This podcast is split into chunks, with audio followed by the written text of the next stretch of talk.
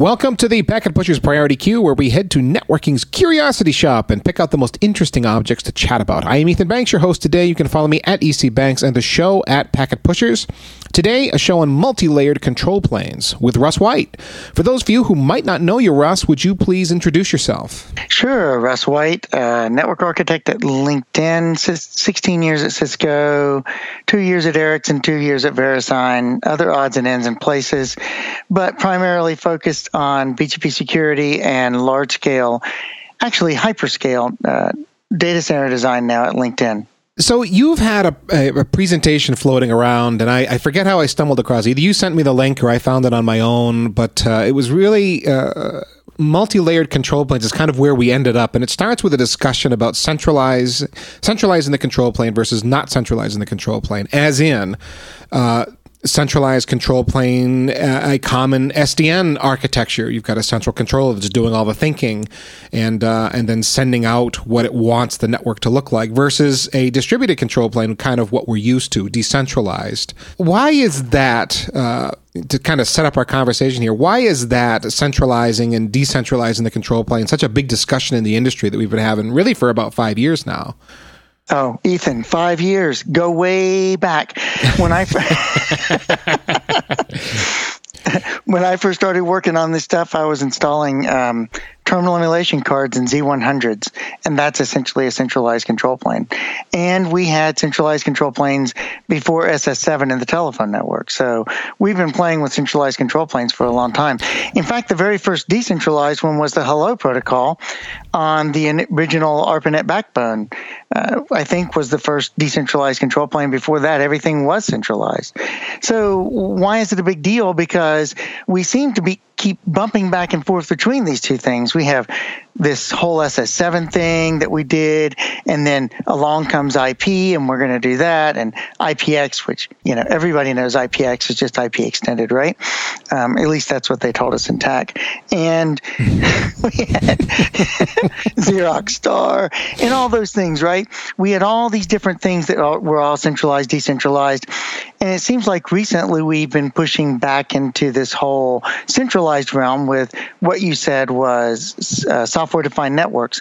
Now, I tend to think that software defined networks don't need to be centralized, but that tends to be the impression that people have when they think of a software defined network, right? You have a centralized controller, you have OpenFlow, and that's it. That's what you do. So that seems to be something that we do a lot of. We, we centralize, decentralize. And for years and years and years, there, there's this feeling in the industry that, wow, this decentralization stuff, it's so hard. You know, if I could just centralize it, I could just make all my problems go away. And then the other side, exactly the same thing from the other direction. Yeah. centralization is also hard. And and in your presentation, you pointed out that when we say hard, what we mean is uh, really complex. I mean, decentralization has got its own set of complexities. There are uh, protocols to set up adjacencies. There are uh, then decisions and uh, software that must execute to uh, come up with uh, solving some problem, whether that's reachability or policy implementation. That's all complex. But if it's centralized, it's you're trading off one set of complexities for a different set of complexities. Right, um, right, right. And, with, and, with, yeah, with centralization, what do you have? You have, hey, that link went down, and I have to tell the controller about it, and the controller has to figure out a new way of doing things and ship all this information back out, right? So that's just a different form of complexity. I mean, so do we ever really get away from complexity? I mean, that seems to be what a lot of people are, are hoping for. Well, if we just change the model, we'll be uh, away from this complexity and things are going to be simpler. I don't, I don't know that that's true, though. No, no, no, no, no. For anybody who thinks we can get away from complexity, all of us old timers get to go sit in a corner and laugh hilarious, hilariously at them for hours on end because. You're not going to get away from complexity. Complexity just is a part of networking. It's just the way the way things work.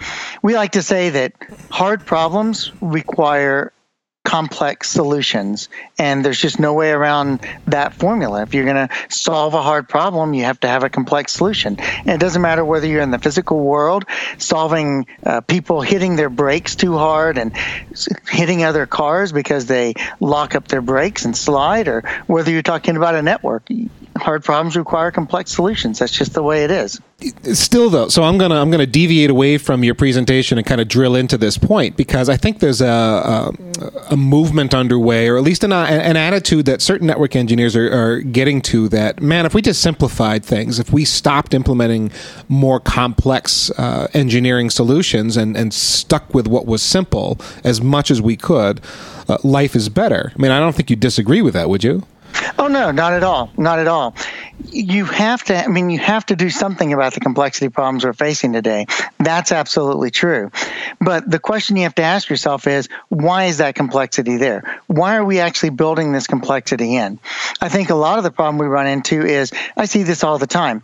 Well, I'm just going to do an overlay, and the overlay is dirt simple and solves all of my problems, and all that underlay stuff, all that physical networking stuff, it can just go away over the top and everything over the top is simpler. Well, it's not really because you're just hiding all the complexity. Right. It's it's only simpler if, if taken as its own, as if it was a complete solution unto itself, when in fact the underlay is what's required to deliver those overlay packets. So from a certain point of view, an overlay is simpler, but in fact there is so much underneath uh, required to deliver uh, that overlay and uh, and provide the connectivity that the overlay needs to uh, get those packets end to end.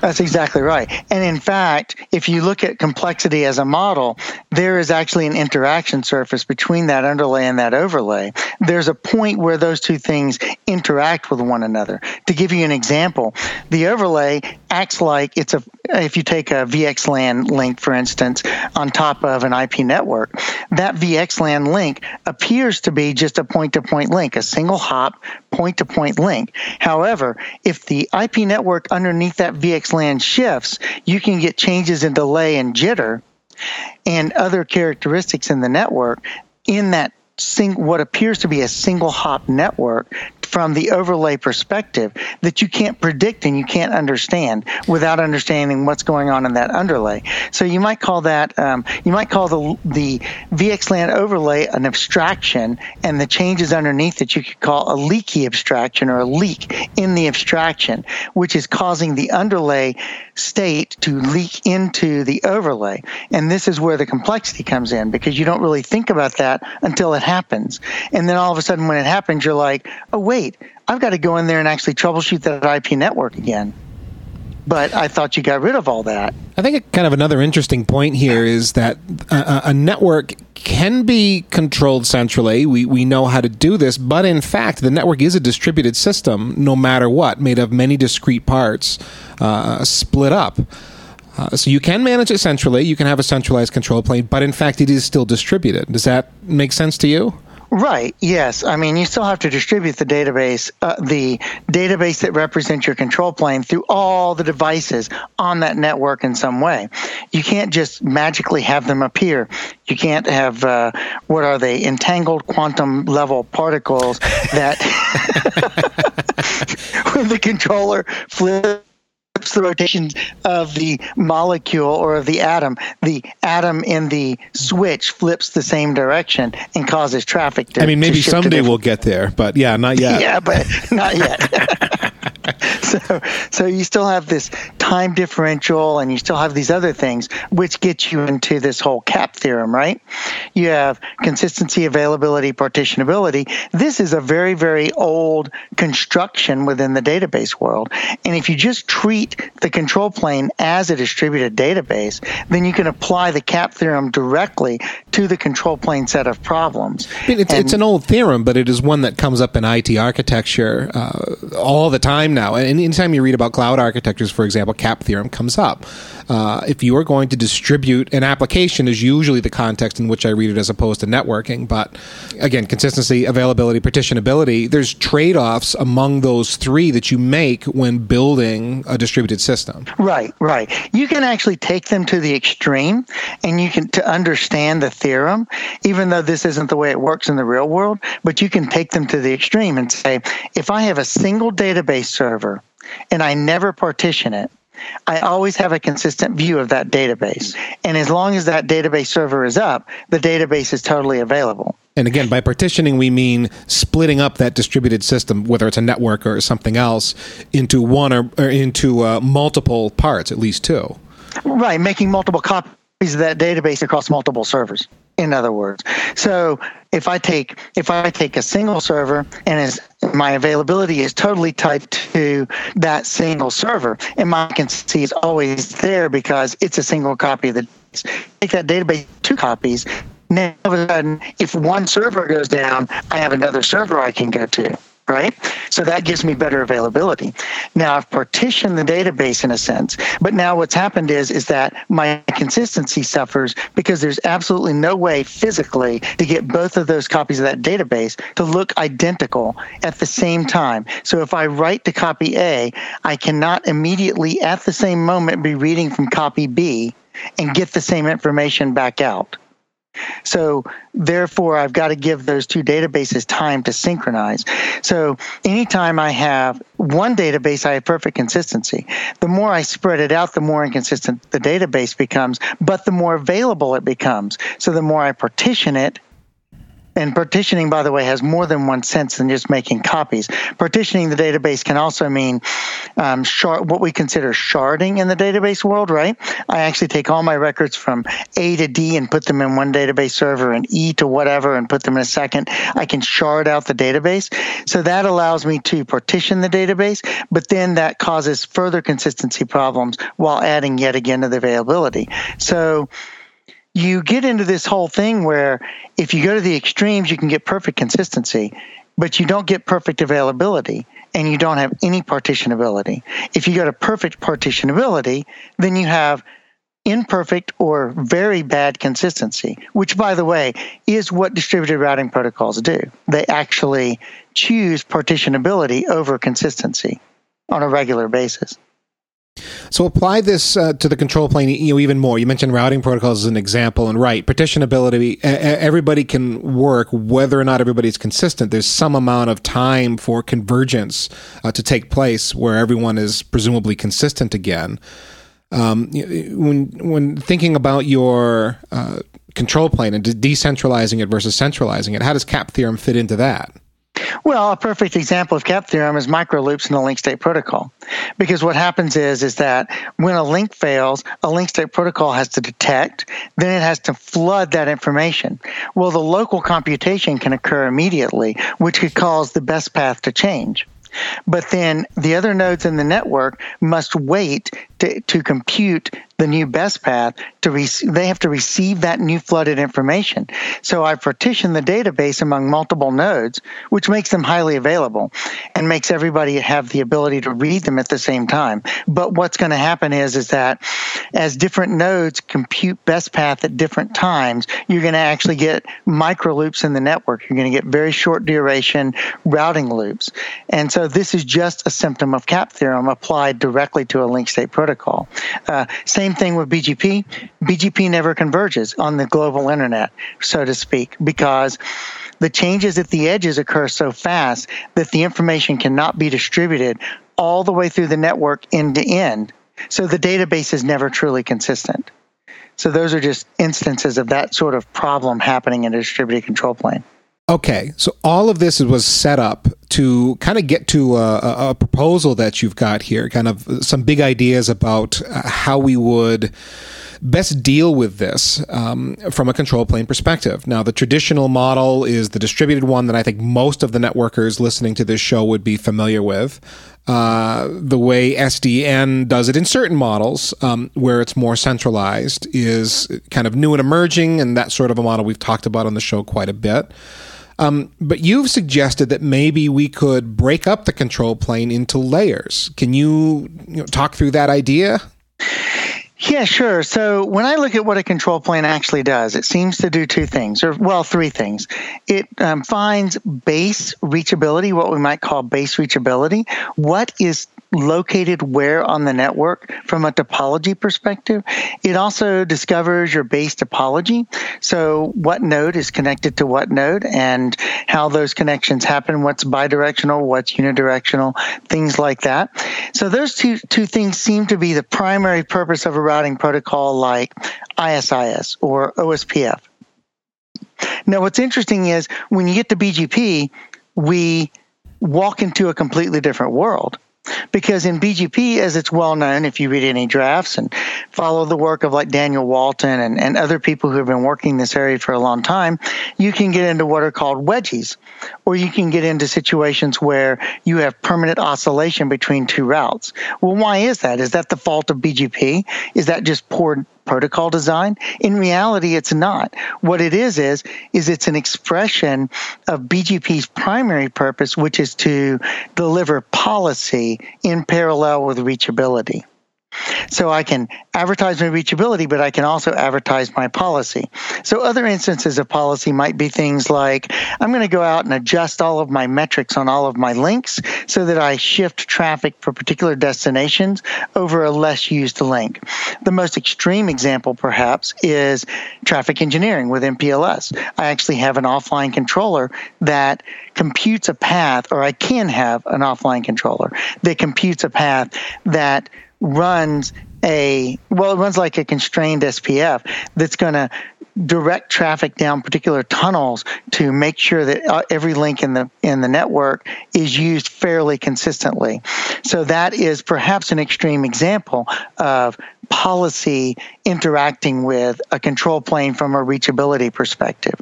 So when I look at a control plane, I think reachability, I think topology, but then you walk into this other world with traffic engineering and BGP, and all of a sudden I'm dealing with policy. So now this policy piece seems like and feels like it's a different thing from reachability to me. And policy could be as uh, basic as policy based routing, where you've got something. I, have always thought of that as kind of exception processing. You know, if, if base reachability yes. is computed, but occasionally you want to do something different, you put a policy in place. Right, exactly. And it, it's policy based routing. That's a good instance of it.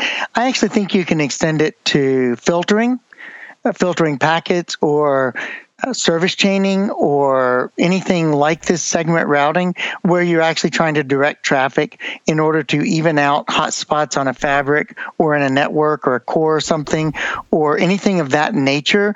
There's a lot of different reasons we use this. I like to characterize policy personally as anything that takes traffic off the shortest path. Given that the term shortest path has multiple meanings and it's a fuzzy word in and of itself right? Or a fuzzy phrase. But nonetheless, anything that takes traffic off the shortest path is what I consider policy.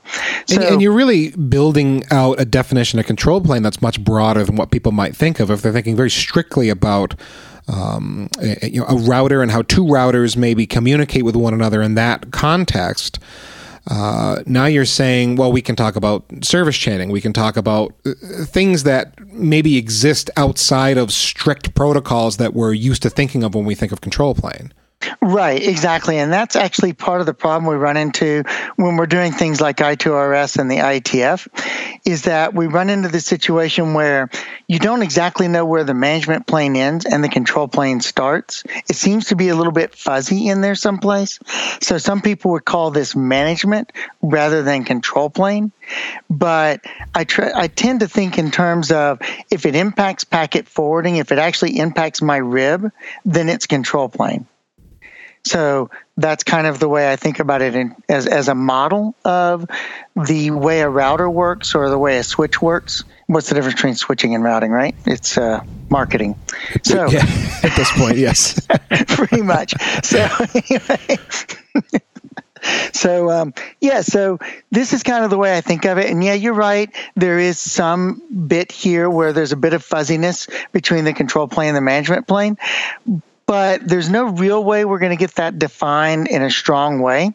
So I tend to think of this as the management plane deals with physical interfaces, fan trays, configuring a protocol. The control plane deals with anything that actually impacts packet forwarding in the rib per se.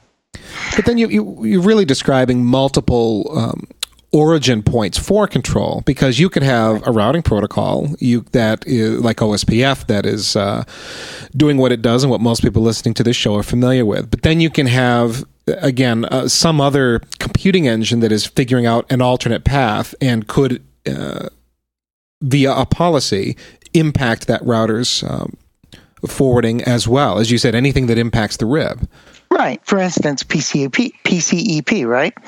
Which, or PCEP, which allows you to use an offline computation to build MPLS tunnels. That then you take the traffic at your network edge, dumping it, dump it into an MPLS tunnel, and poof, across the network it goes. Uh, segment routing is another instance of this exact same thing, where you dump things into a tunnel and you can direct the traffic across particular links. Policy based routing, if you wanted to configure it on every router in your network, uh, would provide you with the same sort of capability, if you would, throughout the entire network. So we've got two layers we've defined so far. Kind of a, a, a, base layer, the one we mostly think of, reachability. We've got a second layer here that is. Um, that exception processing, if you will, policy, uh, traffic engineering, uh, flow engineering, and so on. Uh, and then you've got one more layer in your in your model. Yeah, business logic. So this is where you get into into intent, and this is traditionally where we think of SDN interacting with a network, right? What you have is, is you have an application that spins up, has two or three VMs. They need their own private L2 for some reason. Um, although you know death to L2, death to L2, but they need their own private L2 for some reason. So the application talks to the SDN controller. The SDN controller sets up a little private L2 overlay topology. You have all this business logic that goes into it. Or elephant flows are another good example. Particular application pops up, says I'm going to have an elephant flow. The controller can say, no, wait till five o'clock tonight or something like that. So you can interact that with bandwidth calendaring and other policies at a business level. So, right. So you kind of have this business logic that's supposed to drive the way the network works. And I think where we get into trouble too much is we try to take that business logic and drive it all the way to reachability we tend to take this view that the control plane is this unified thing. It's OSPF. I'm going to take my business logic and I'm going to use it to adjust my OSPF metrics. Which. It, well, that is a pretty logical way to achieve policy in certain instances, but you're suggesting that that's not always appropriate? Well, I would say that this gets back to the why do we put IP and TCP in two different layers? Because they serve two different purposes. And when they serve two different purposes, they actually produce an, a set of opaque layers that ride on top of each other.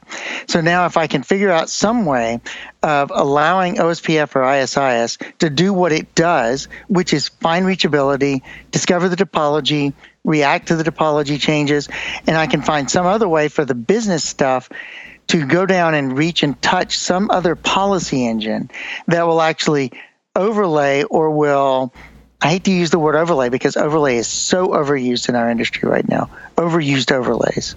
That's like a little prime thing going on there. Anyway, to to, um, to actually go in and touch those things and adjust the policy in some way on each individual router throughout the network, such that you don't need to adjust what OSPF is doing you're just reaching in and touching like a side channel. So one way of looking at this is is if I had BGP laying on top of OSPF or BGP laying on top of ISIS. And the only thing I used BGP for in my network was to manage those exceptions you were talking about. Well, I think it comes back to I2RS as well. Wasn't that part of the intent right. there? Yeah, that is part of the intent of I2RS, right. So the problem with BGP is this overlay is that BGP doesn't do a lot of source-based stuff. It doesn't, I mean, you can use FlowSpec to do filtering. There are things you can do, but it's kind of hacking on the protocol. And so you're trying to shove a lot of stuff into a protocol that wasn't really designed for this job. Using, so this would be considered using BGP as your southbound API or as your API into your policy overlay. So I2RS is actually designed specifically for this, is that what you would do is you'd be able to say, all right, ISIS has calculated this route. That's great. I'm happy. That's the best way to go 80% of the time. For this 20% of the time, however, I don't want the traffic to go that way. I want to adjust that traffic flow. Well, there are multiple ways I can go about adjusting that traffic flow. I could do PCEP, I could do, which is a valid answer, by the way. Um, I could do BGP. I could do lots of other things. Many of the problems, many of the ways I'm going to be able to do it, however, are not to the level of policy based routing in that I can't look at source addresses. I can't look at classes of service. I can't look at things like that and do deeper inspection on the packet to adjust those traffic flows.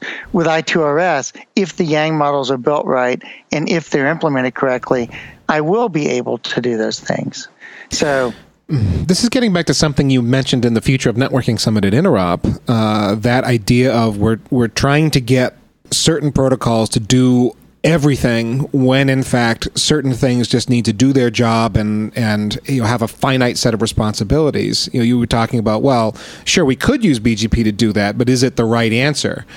Um, and, and it sounds like what you're lobbying for in this layering model is let the reachability protocols um, do that if that's what they're best at.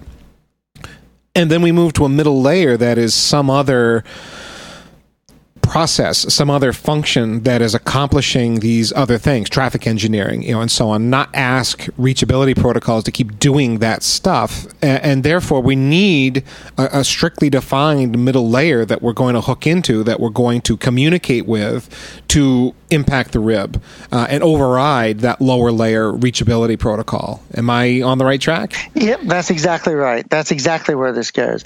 Because today what we're doing is we're trying to hook into an API that either talks directly to the fib, right? This is open. This is OpenFlow. I can actually set the forwarding table on every device in my network individually. But now what I've done is I've actually sucked up reachability into the controller, which seems like a layering violation to me. Um, there's a thing called subsidiarity principle where what you're trying to do is you're trying to put control at the point where the information is. And if you suck all that information up into the controller, I'm actually taking control out of where the information is and putting it someplace else. So that doesn't make a lot of sense to me. Why would you do that? It makes well, more sense. There's a problem here reinventing the wheel as well that's come up. Why am I asking a controller to do something we've been good at doing for uh, a long time in a, in a decentralized way? Right, exactly. That makes perfect sense. But on the other side, when I try to shove policy into my routing protocol using tags and filters and all this other weird stuff, I'm going the opposite direction, right? Where does policy actually live? Policy lives close to the business what drives my policy? It's applications. And so, and my business requirements.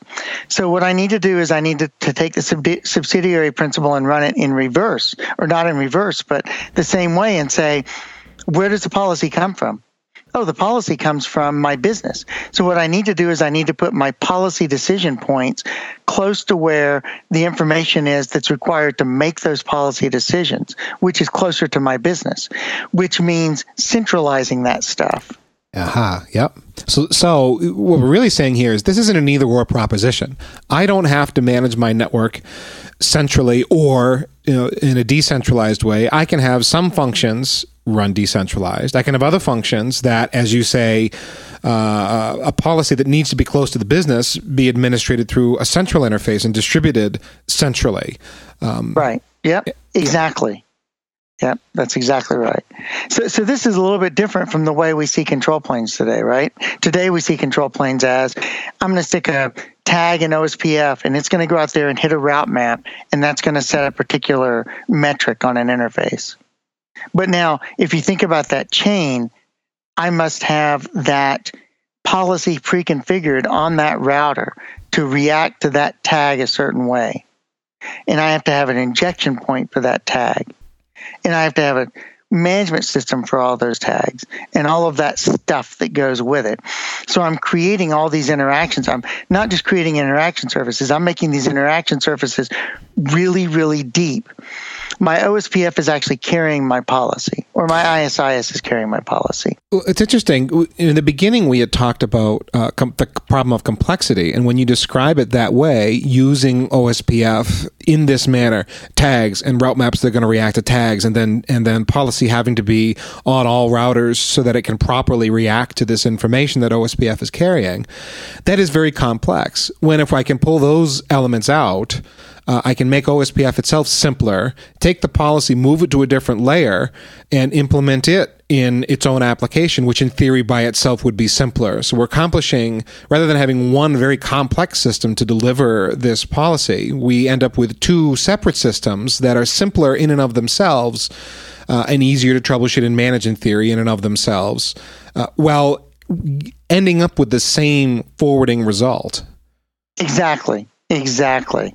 That's exactly what we're trying to get to with this type of things. So, yeah, so this is, I think, an interesting concept around the way to do control planes. And I think we're actually seeing the world move in this direction much more than we might imagine. Um, for instance, segment routing is perhaps a perfect example of this, where what's happening is people are saying with segment routing, you see that you need to have traffic engineering but you want to do traffic engineering in a lot simpler way in your network. So what do you do? You just run your routing protocol. Your routing protocol or um, LDP can be used to simply distribute your labels. So every all your label allocation is just done. It's pretty standard, pretty fixed. You kind of know what those things do. Then, in order to build a customized path, rather than going out and tweaking metrics or doing all this other stuff. You just have a controller that says, oh no, it's got to touch node A, node B, node C, and then it's got to hit this server. And by the way, when it hits that server, I want it to use this path over here instead of that path because I want that other path is overloaded. Or because it's between 5 and 6 p.m. tonight, or whatever the case might be. So, this allows the centralized controller to set up those customized paths while keeping the routing protocol itself very, very simple underneath. So that's kind of where I think segment routing is going. I2RS, I see the same way. I2RS, this whole concept of I'm going to have a filter based rib and I'm going to have a rib. I'm going to take a Yang model, and this Yang model is going to interact directly with that rib. Poof, if I need to change this particular thing, I ship a Yang model to the router. Let's ignore how that Yang model gets there for the moment. Once that Yang model is there, the rib is changed and then the route the traffic takes a different path but the routing protocol itself hasn't touched any of this stuff. According to the routing protocol the topology is still the same. Reachability is still the same. So this seems like a much simpler model. So what are the challenges implementing something like this? It sounds very logical. Um, we don't have a i mean you've given a few examples uh, like segment routing of, of, systems that are kind of this way or you know, are aligned pretty well with this layered control plane model. Um, but but as you look, you know, in the wider industry, are there challenges getting this done? Certainly, uh, two things. Well, more than two things. First of all, there is just simply old-fashioned inertia. we we we like doing things the way we like doing them, and that's the way it is. And we tend to see the control plane as this unified thing. And it's very hard for people to get their minds around splitting the concept of policy from the concept of reachability. Partially, this is because it's a slightly artificial divide, right? When I reach in and I touch the rib through I2RS or I build a service chain, what I'm actually doing is I actually am changing the rib. So I am changing reachability or pathing. So therefore, the two interact with one another in a way that often makes it appear as though they are the same thing. A classic example of this is a static route. Everyone thinks of a static route as a direct entry in the rib. It's really not. It's a piece of configuration that a process reads that creates state in the rib. It's not actually a direct entry in the rib. But this static route thing trips us up when we're building models, mental models of how a router works or how these things work. So inertia is one thing, getting our minds around it and understanding this concept is another. And a third is just that we we just have this whole thing with vendors and proprietary systems and closed systems and doing the, the, things the way we've done and being able to differentiate ourselves and special snowflakes and things like this that cause us to want to have a unified system that just works. Um, I, I heard somebody the other day say, Well, I want to be able to go to the store, pick up a computer, and it just works. I want my network to work the same way.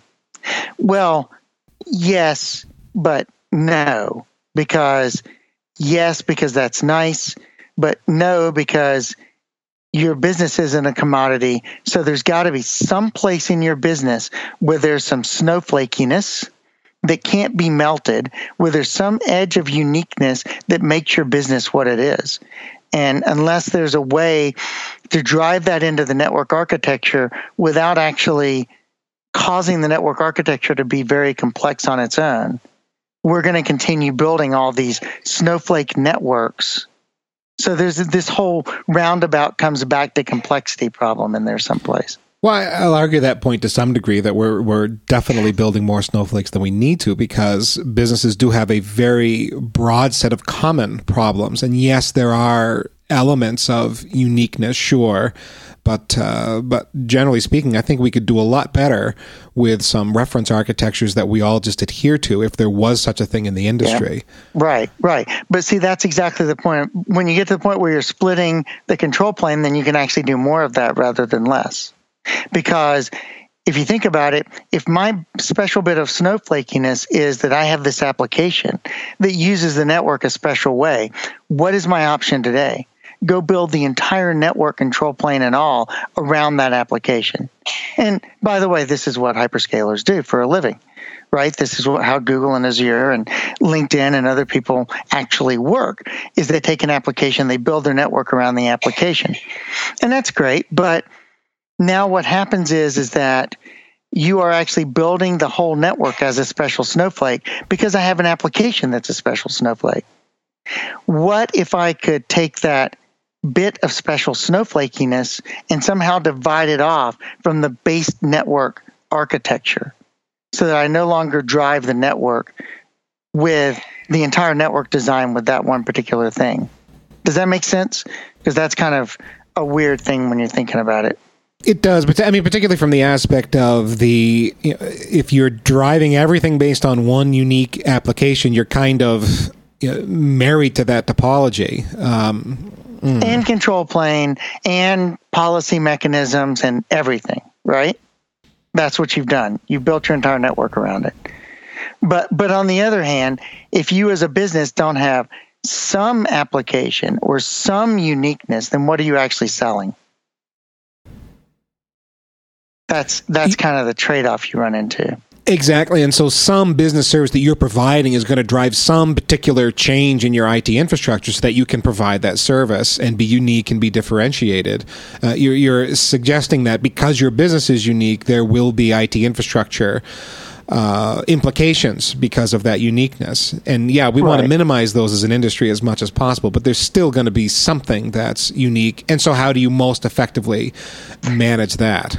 Right. How, how do you split that uniqueness off into its own thing so that I can use the same equipment that whoever does, right? Wells Fargo or whoever else, and the same basic control planes and structures, but yet I can express the uniqueness of my business in a way that doesn't drive all the way down to my hardware, essentially. Which goes to that middle layer. Right, exactly. Exactly. Yeah. So this comes all the way yeah. back to that middle layer. So, uh, so, uh, so at the moment, this is a, a, presentation, an idea, concept, something that you've shared, you've presented multiple times now, and now we're having a conversation about it here on Packet Pushers. Is there, you know, beyond the brain of Russ White, does this idea have traction? I mean, is this, you know, moving in any kind of a direction? I like the way you say that, Ethan. beyond the brain of Russ White. Wow. It could be a pretty long book. yes. So, yeah, actually, this is kind of the direction that I'm working at in uh, LinkedIn right now.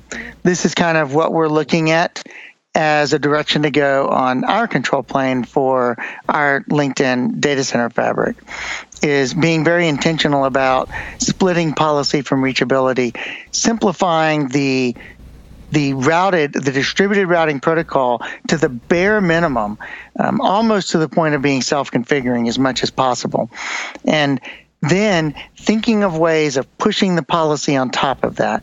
Now, given that we're running a data center and we're a hyperscaler, what that's probably going to mean is it's probably going to mean some sort of pub subsystem rather than a RESTCONF or a RESTful interface.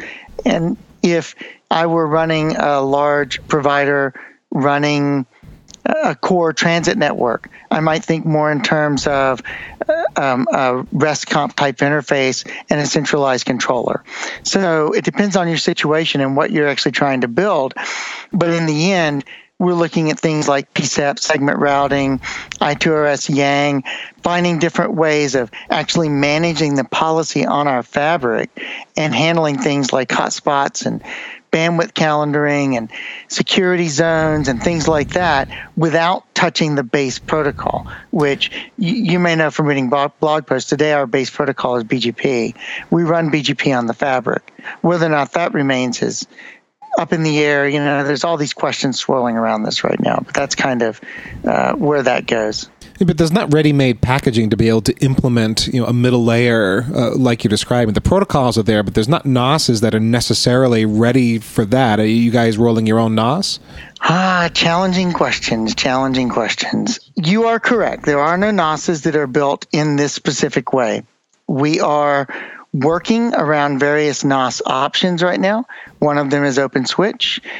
However, the primary goal I would I have for the NOS project personally as being the control plane guy looking down on the NOS, you know, there are NOS guys who have different sets of goals within LinkedIn, but my goal from a control plane perspective is to not care about the NOS. Wow, that sounds really mean, doesn't it? you just want an interface. You don't really care what the NOS is as such. Right. Exactly. What I'm after is a standard set of interfaces so that I can actually implement this. And we will end up rolling our own control plane to some degree. Uh, but that, that's, that's going to mean, you know, if it's if it's OpenSwitch, that means you're going to take OpenSwitch as a base and then throw some daemons on there that make sense to you that give you that those interfaces that you require to do that middle layer control plane. Right, exactly. Now, it may not be OpenSwitch as it exists today even. We're not even sure about that right now. This is all kind of up in the air being worked on considered. There's a lot of projects internally going on. We have some external partners we're working with and things like this that we're trying to work through all of this and, and make sure that we get where we want to be. We may end up with an OpenSwitch base with some basic components of OpenSwitch replaced to fit our needs right? I mean that's just the way that piece works Sure, and and what OpenSwitch is suited to, really, uh, architecturally, it and some other NOSes that are out there, giving you the ability to make whatever interfaces you want, you know, and run them as protected uh, services uh, on that switch. Right. Exactly, exactly. So then we'll be looking at routing protocols and how to get to where we want to with the routing protocol. And then we'll be looking at whether we use PCEP or Yang models in a pub sub. Or if you know much about LinkedIn, you, you know that we're a big Kafka shop. So Kafka is our pub sub. So that's the obvious candidate for carrying policy information in the network. Uh, whether or not that actually works is a matter of experimentation and making sure it does work, right? But that's the obvious first target is something like Kafka. Well, let's shift the conversation from LinkedIn to the broader industry. I mean, is there uh, standards that should be implemented around this, or that are worth talking about, or? Well, I mean, st- standards in this area, I2RS, I think is starting, going to start. You're going to start seeing some progress made here in the very near future on I2RS in this realm. I think we finally came to some conclusions and decisions last week that are going to be helpful in the Berlin meeting coming up. Uh, to work through some of the different problems we've been facing there and getting I2RS where it needs to be to solve this type of problem. PCEP is an option. We're looking pretty heavily at PCEP. Uh, BGP as a southbound interface is a possibility, particularly with net uh, with um, FlowSpec is an interesting possibility. But the, again, you're overloading a protocol. I'm not hyper enthusiastic about overloading BGP with yet something else, uh, doing all sorts of weird TLVs and and uh, FlowSpec to do what I want to do. So there are lots of different things in this area. I think that the biggest spaces to watch are going to be segment routing and I2RS right now. Standards wise, the biggest issues with I2RS are just getting our heads around the different interfaces and understanding how to get this these things to move forward and get vendors to implement it and get open source implementations that'll do what we want to do. For segment routing, it's the same sort of a thing. We have some vendors who are supporting it in some ways. We don't have a lot of open source implementations and a lot of foundation code to base on right now, and it's actually a bit more complex than something like I2RS is. I shouldn't say a bit more; it's a lot more complex to implement from an implementation perspective than something like I2RS. So there are things that need to happen there. So going forward, it's a challenge. I mean, but on the other hand, I think we have a pretty good group working on solving some of those challenges, and I think we have a pretty good group of not just LinkedIn but other people who are interested in this space that are going to help us with implementing it and getting it out into the community as an option. What about providers? They uh, service providers have tended to be on the leading edge of. Well, I would consider this a, a different way to look at software-defined uh, networking. It's it's just a, a, different way to go about it, and providers have been very keen on these sorts of opportunities to rearrange their networks on the fly, etc. Uh, are there folks in that space that are interested in this model? Oh yes, definitely. I think that's a lot of what you're seeing with segment routing right now is you're seeing the drive to do something like this. Um, just have a very, very basic, simple control plane with a policy overlay that uses segment routing to push those policies into the network. And that's not in the data center fabric so much as that's on core networks. That's on transit providers. And there are a number of transit providers working in this space right now, uh, very, very large ones working in this space, uh, looking at the same sort of problem. Well, Russ White, thank you for once again joining us on Packet Pushers. You're becoming a regular, and I love picking your brain to see. Uh... Did you say irregular? Use your brain, Abby Normal, right? Yeah. oh, how can folks follow you, Russ? Um, they can find me occasionally on Packet Pushers. Yes, Ethan, I will write more on Packet Pushers. I know, I know, I know, I know. You and I have the same problem. Too many places to write. and um, my primary blogging platform is rule11.us, which is a network. And if you're at Cisco Live next week, I'll be around. If anybody's there, if this show's out before then, it may not be. And I always attend IETFs, and usually I'm at NANOGs and LACNOGs and things like that. But you can also just email me, or you can find me on network. Uh, well, like I said, rule11.us, or you can find me at Packet Pushers, any of those. Russ, thanks for joining us. And uh, to you, the listener, thank you for listening to Packet Pushers today. You can find this and many more fine, free technical podcasts along with our community blog that is engineers in the trenches, in the hot aisle, writing about what they do. All of that is at packetpushers.net. You can follow us on Twitter at Packet Pushers. You can find us on LinkedIn. You can like us on Facebook and you can rate us on iTunes. Last but not least, remember that too much networking would never be enough.